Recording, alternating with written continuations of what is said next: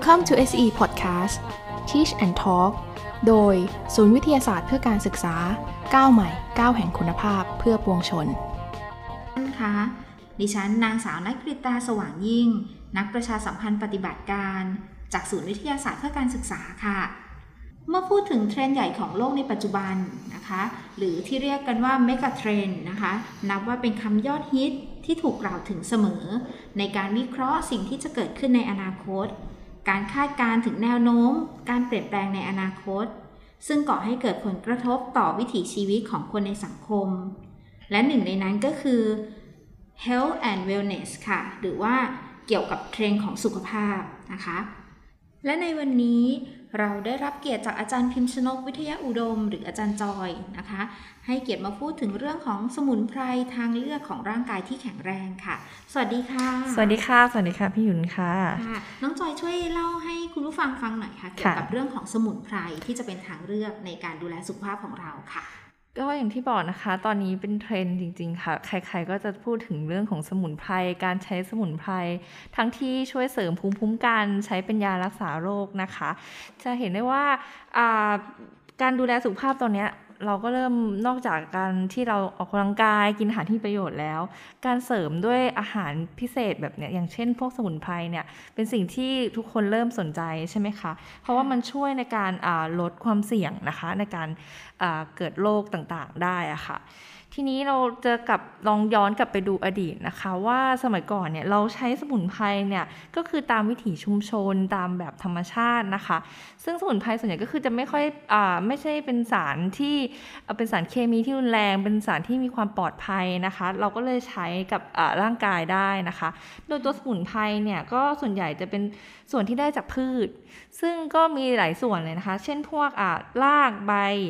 ดอกลำต้นและผลนะคะ ซึ่งแต่ละส่วนเนี่ยก็ให้สรรพคุณในการรักษาโรคหรือการเสริมภูมิคุ้มกันเนี่ยไม่เหมือนกันเลยค่ะเรียกว่าสมัยก่อนเนี่ยเราเลือกทำเอายามากินหรือเลือกสมุนไพรเนี่ยมาใช้ในการรักษาโรคเราก็ไม่ได้เลือกแค่สมุนไพรเดียวที่แบบ เอาแค่ส่วนผลมากิน แต่เราเกิดจากการปรุงยาค่ะ อย่างที่พี่หยุนเคยเห็นก็คือเป็นยาหม้อยาต้มถูกไหมคะ เราปรุงยาเอายาสมุนไพรชนิดนี้ ผสมอันนี้ในส่วนของรากส่วนของผลส่วนอะไรต่างๆ เพื่อให้ได้เป็นยาหม้อที่จะเห็นได้ว่ากว่าเราจะได้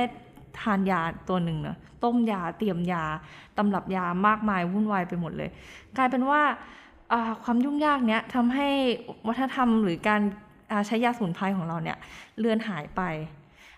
เทคโนโลยีทางการแพทย์สมัยใหม่เนี่ยการใช้ยาสมัยเนี้ยก็คือการสกัดสารเคมีตัวที่เป็นฤทธิ์สำคัญเลย เราสกัดแค่สารเดียวเพื่อเอามาใช้ในการรักษาโรคได้เลย ทีนี้มันก็เลยดูว่ากลายเป็นว่าเอาเทคโนโลยีมาใช้ยาเป็นกินเป็นเม็ดกินอะไรง่ายเลยมันไม่ได้เหมือนกับว่าเราต้องเดินไปเอาเอาซื้อยามาเป็นหม้อเอามาเตรียมหม้อมาต้มมาเตรียมทุกอย่างขั้นตอนมันเยอะทำให้ทำให้ตอนนี้ก็เลยกลายว่า ยาสมุนไพรเนี่ยในช่วงหนึ่งกลายเป็นเรื่องเรื่องยากสำหรับคนสมัยใหม่นะคะ ในการที่จะซื้อกันที่จะหามาบริโภค ฉะนั้น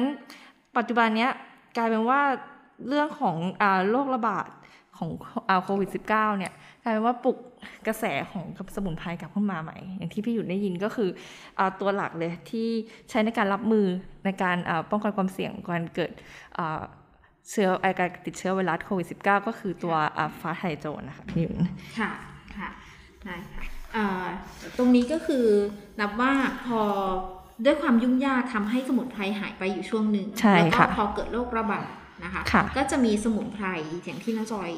อได้ได้บอกเราก็คือว่ามีฟ้าทลายโจรขึ้นมานะคะค่ะค่ะ ทีนี้ตัวของ ฟ้าทลายโจรนะคะ ก็เป็นสมุนไพรที่น่าจับตามองนะคะ เรื่องของสรรพคุณทางยาของฟ้าทลายโจรเป็นอย่างไรบ้างค่ะ อย่างที่ทราบกันดีก็คือตอนที่เราเอาฟ้าทลายโจรมาใช้เนี่ยก็คือเพื่อช่วยในการต้านเชื้อไวรัส ซึ่งก่อนหน้านี้เราก็ใช้ฟ้าทลายโจรเนี่ยเป็นอยู่ในหนึ่งของยาแผนเขาเรียกว่ายาที่อยู่ในบัญชียาในการใช้ในการรักษาโรคอยู่แล้วนะคะค่ะทีนี้ส่วนที่เรานิยมใช้นะคะก็คือจะเป็นส่วนที่ อยู่เหนือดินของต้นฟ้าทะเลโจรนะคะ เช่นเป็นพวกลำต้นใบก้านใบเป็นต้นนะคะ โดยเราจะเก็บอ่าส่วนของพวกอ่าส่วนอ่าชิ้นส่วนของพืชเนี่ยที่จะเอามาทำยาเนี่ยจะเป็นช่วงที่เก็บก่อนที่จะมีดอกนะคะ เป็นช่วงที่มีสารสำคัญนะคะก็คือตัวแอนโดกาฟไลค่ะค่ะ สารตัวนี้แหละค่ะเป็นสารที่ช่วยในการอ่าต้านเชื้อเนี่ยค่ะทำให้อ่าโดย แต่ว่าเราก็ต้องเลือกในปริมาณที่เหมาะสมนะคะ อันนี้ก็คือสำคัญว่าทำไมจะต้องขึ้นบัญชียา หรือว่าต้องมีการตรวจสอบอาปริมาณที่เหมาะสมก่อนนะคะ อันนี้ก็เลยเป็นอ่าที่มาของว่าทำไมต้องมีการขึ้นทะเบียนยา หรือว่าอ่าการใช้เนี่ยต้องมีการควบคุมด้วยเหมือนกันค่ะค่ะ เพราะว่าถ้าหากว่าใช้ในปริมาณที่ไม่เหมาะสมก็อาจค่ะจะเป็นโทษได้ ใช่ไหมใช่ค่ะการพี่ใช้ยาสมุนไพรใช่ค่ะค่ะทีนี้เรามาดูอ่าอย่างที่บอกว่า ต้องพูดถึงกลไกของมันนิดนึงแล้วกันค่ะ กลไกในการต่อต้านเชื้อของตัวฟ้าทะลายโจรก็คือจากสารสำคัญตัวเนี้ยค่ะสารแอนโดกาฟไลเนี่ย สารเนี้ยมันมีหน้าที่ไปจับกับโปรตีนของไวรัส ซึ่งปกติโปรตีนตัวนี้ก็คือจะเป็นตัวรับไปจับกับเซลล์ของเรานั่นเองทำให้เราสามารถติดเชื้อในร่างกาย ทีนี้ตัวสารแอนโดกาฟไลเนี่ยมีลักษณะโครงสร้างโปรตีนอะคล้ายโปรตีนของร่างกายเราเลยค่ะทีนี้เขาก็เลยไปแย่งจับกับตัวไวรัส ทำให้ไวรัสเนี่ยไม่สามารถจับกับเซลล์เรา แล้วก็เข้าสู่ร่างกายเราได้ ก็คือเป็นช่วยเป็นการช่วยลดการติดเชื้อเข้าสู่เซลล์นั่นเองค่ะพี่หยุนค่ะค่ะ ก็ประสิทธิภาพดีเยี่ยมเลยนะคะใช่ใช่นการค่ะอ่าที่จะช่วยป้องกันนะคะใช่ใช่ค่ะนะคะค่ะแล้วก็เอ่อตัวนี้นะคะจากที่ที่กล่าวมาก็จะเห็นได้ว่าสมุนไพรเป็นอีกตัวช่วยนะคะใช่ในการค่ะรักษานะคะ แล้วก็ใช่ทำให้มีการวิจัยสมุนไพรนะคะค่ะในการต่อต้านเชื้อไวรัส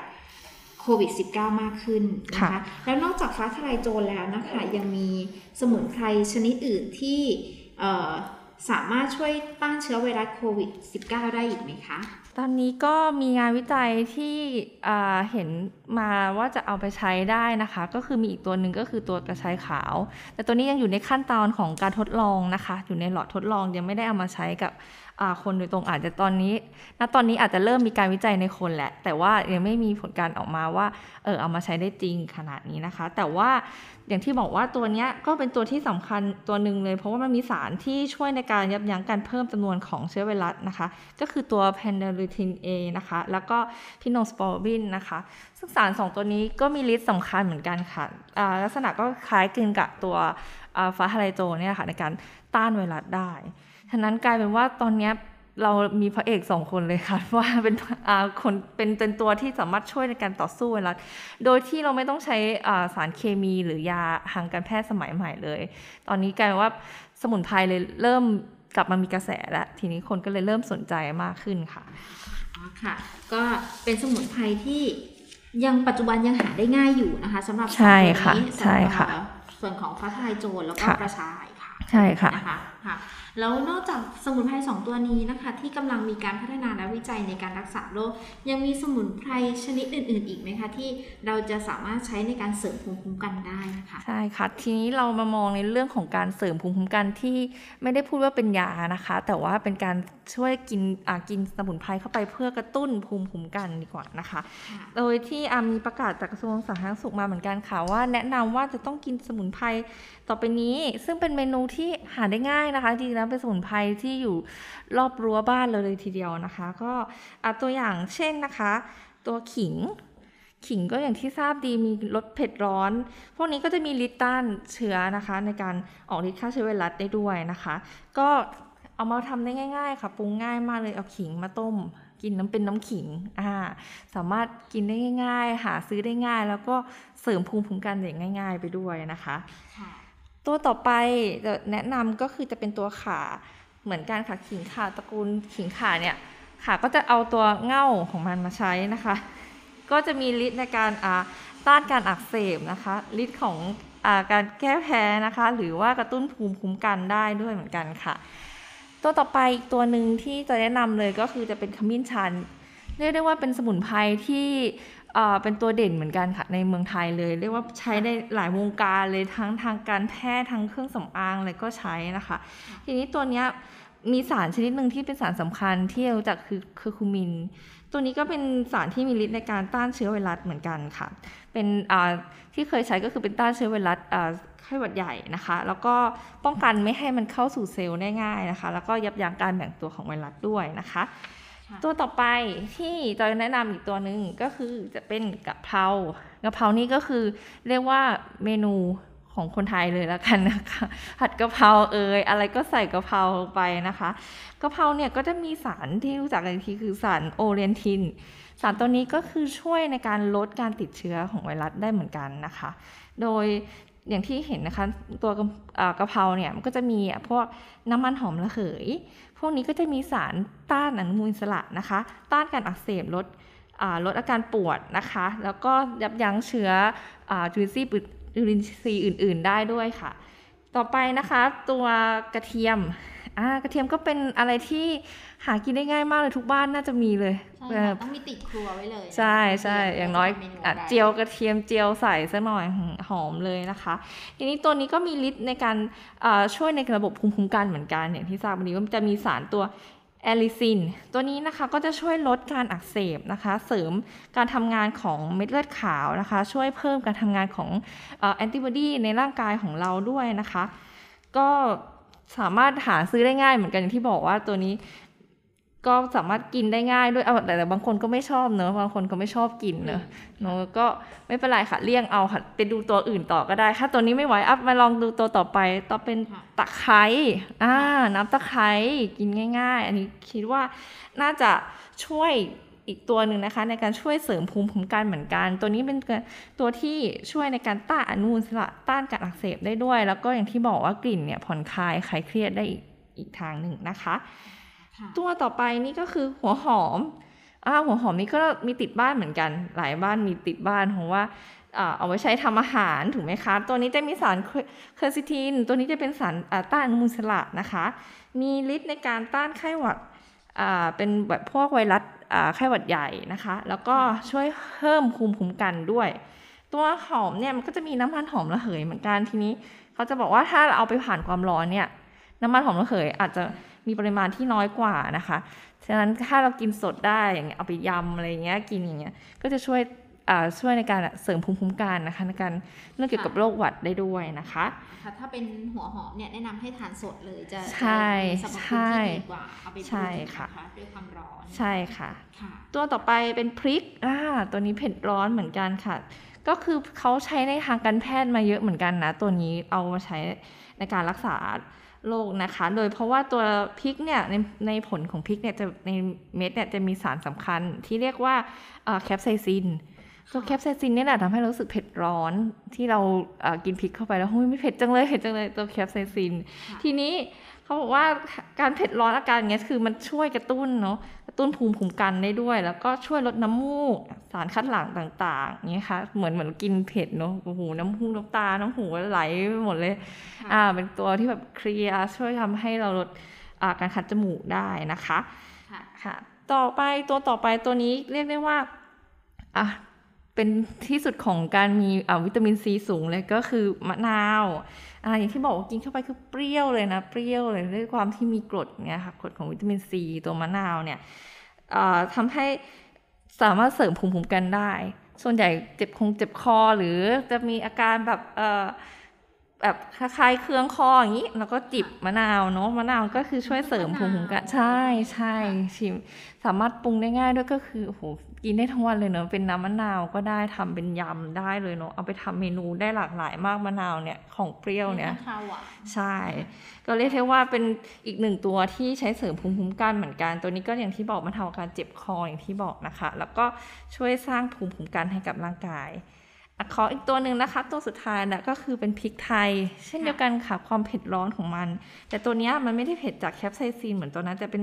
สารเอ่อพิเพอรีนพิเพอรีนเนี่ยก็คือจะช่วยในการอ่าต้านไวรัสไข้หวัดใหญ่นะคะ แล้วก็ต้านอาการแพ้ต่างๆ แล้วก็ยับยั้งอ่าการหลั่งสารสื่อประสื่ออักเสบต่างๆนะคะ ได้ด้วยนะคะ ตัวนี้ก็อย่างที่บอกว่า ใส่ลงไปเนอะโรยไปนิดนึง ให้มีการเผ็ดร้อนช่วยทำให้แบบกระตุ้นภูมิคุ้มกันได้ดีเลยค่ะ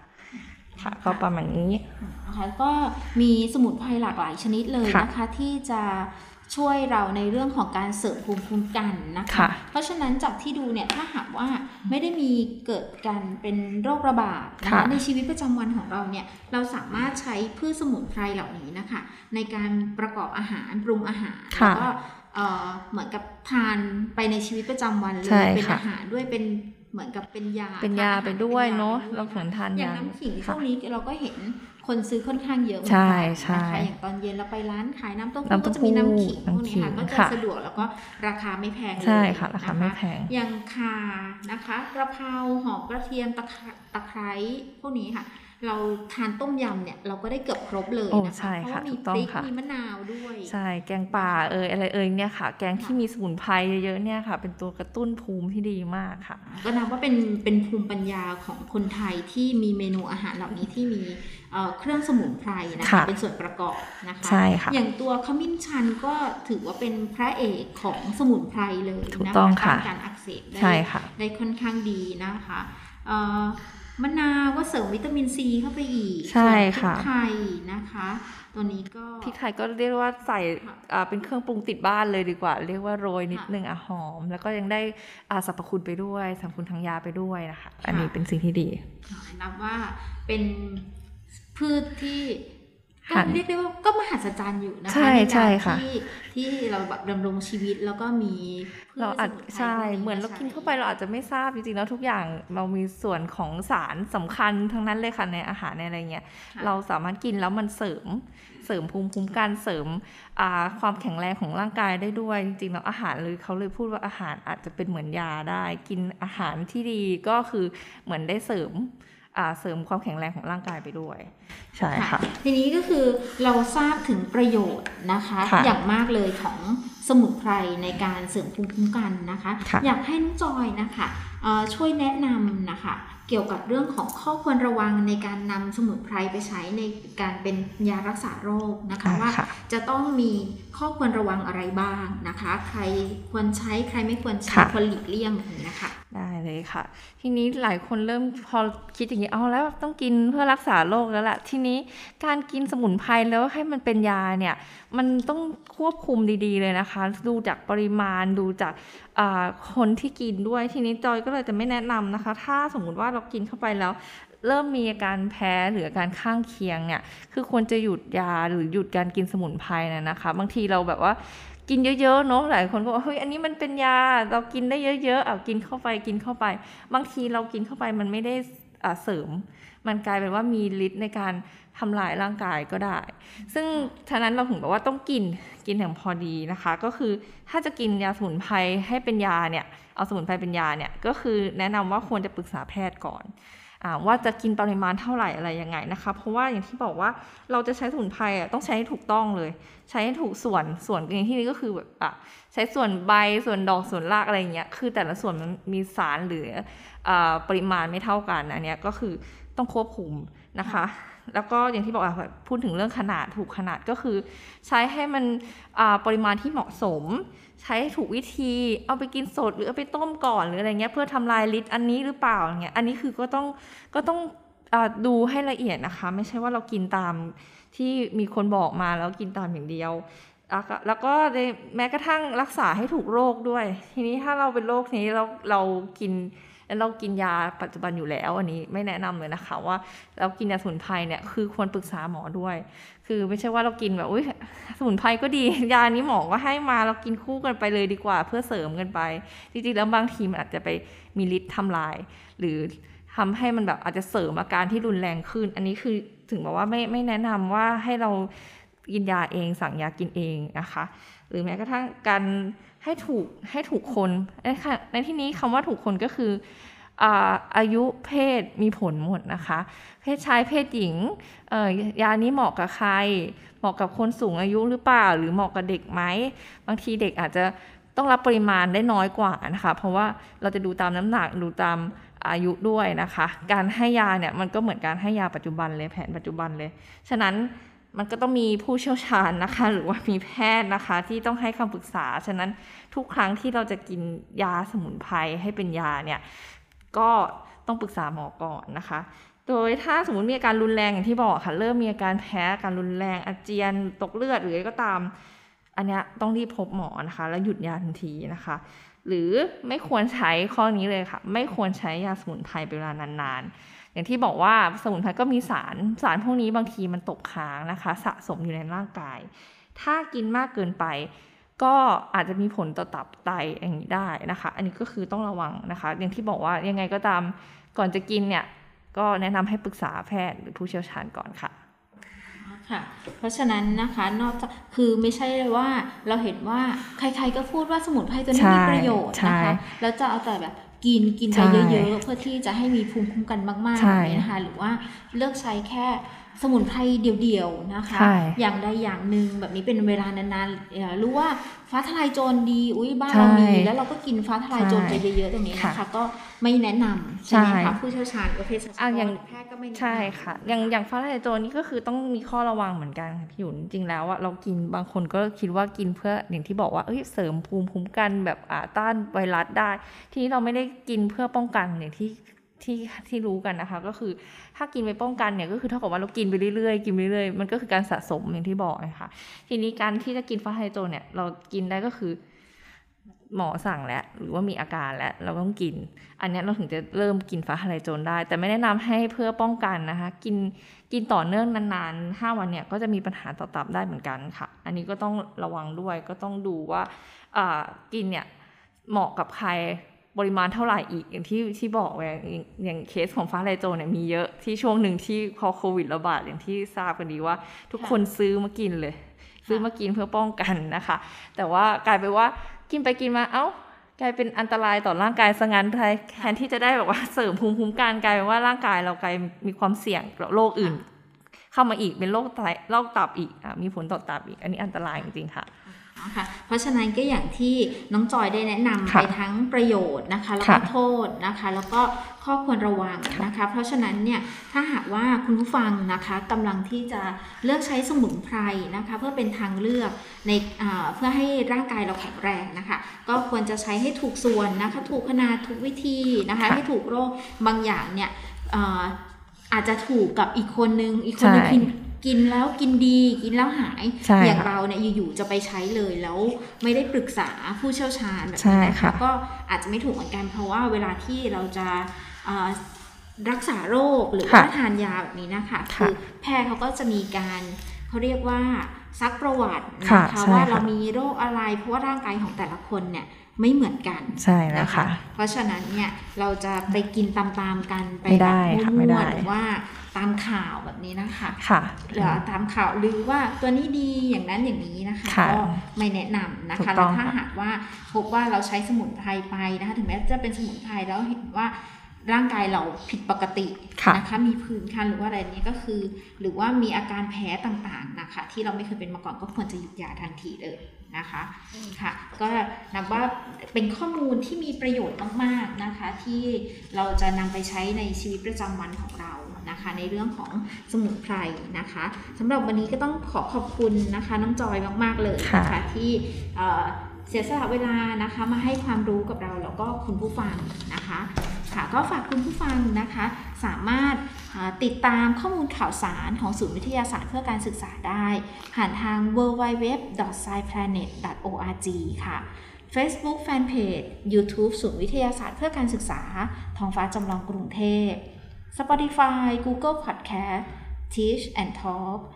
สำหรับวันนี้เวลาหมดลงแล้ว พบกันใหม่เราสองคนขอลาไปก่อน สวัสดีค่ะ สวัสดีค่ะ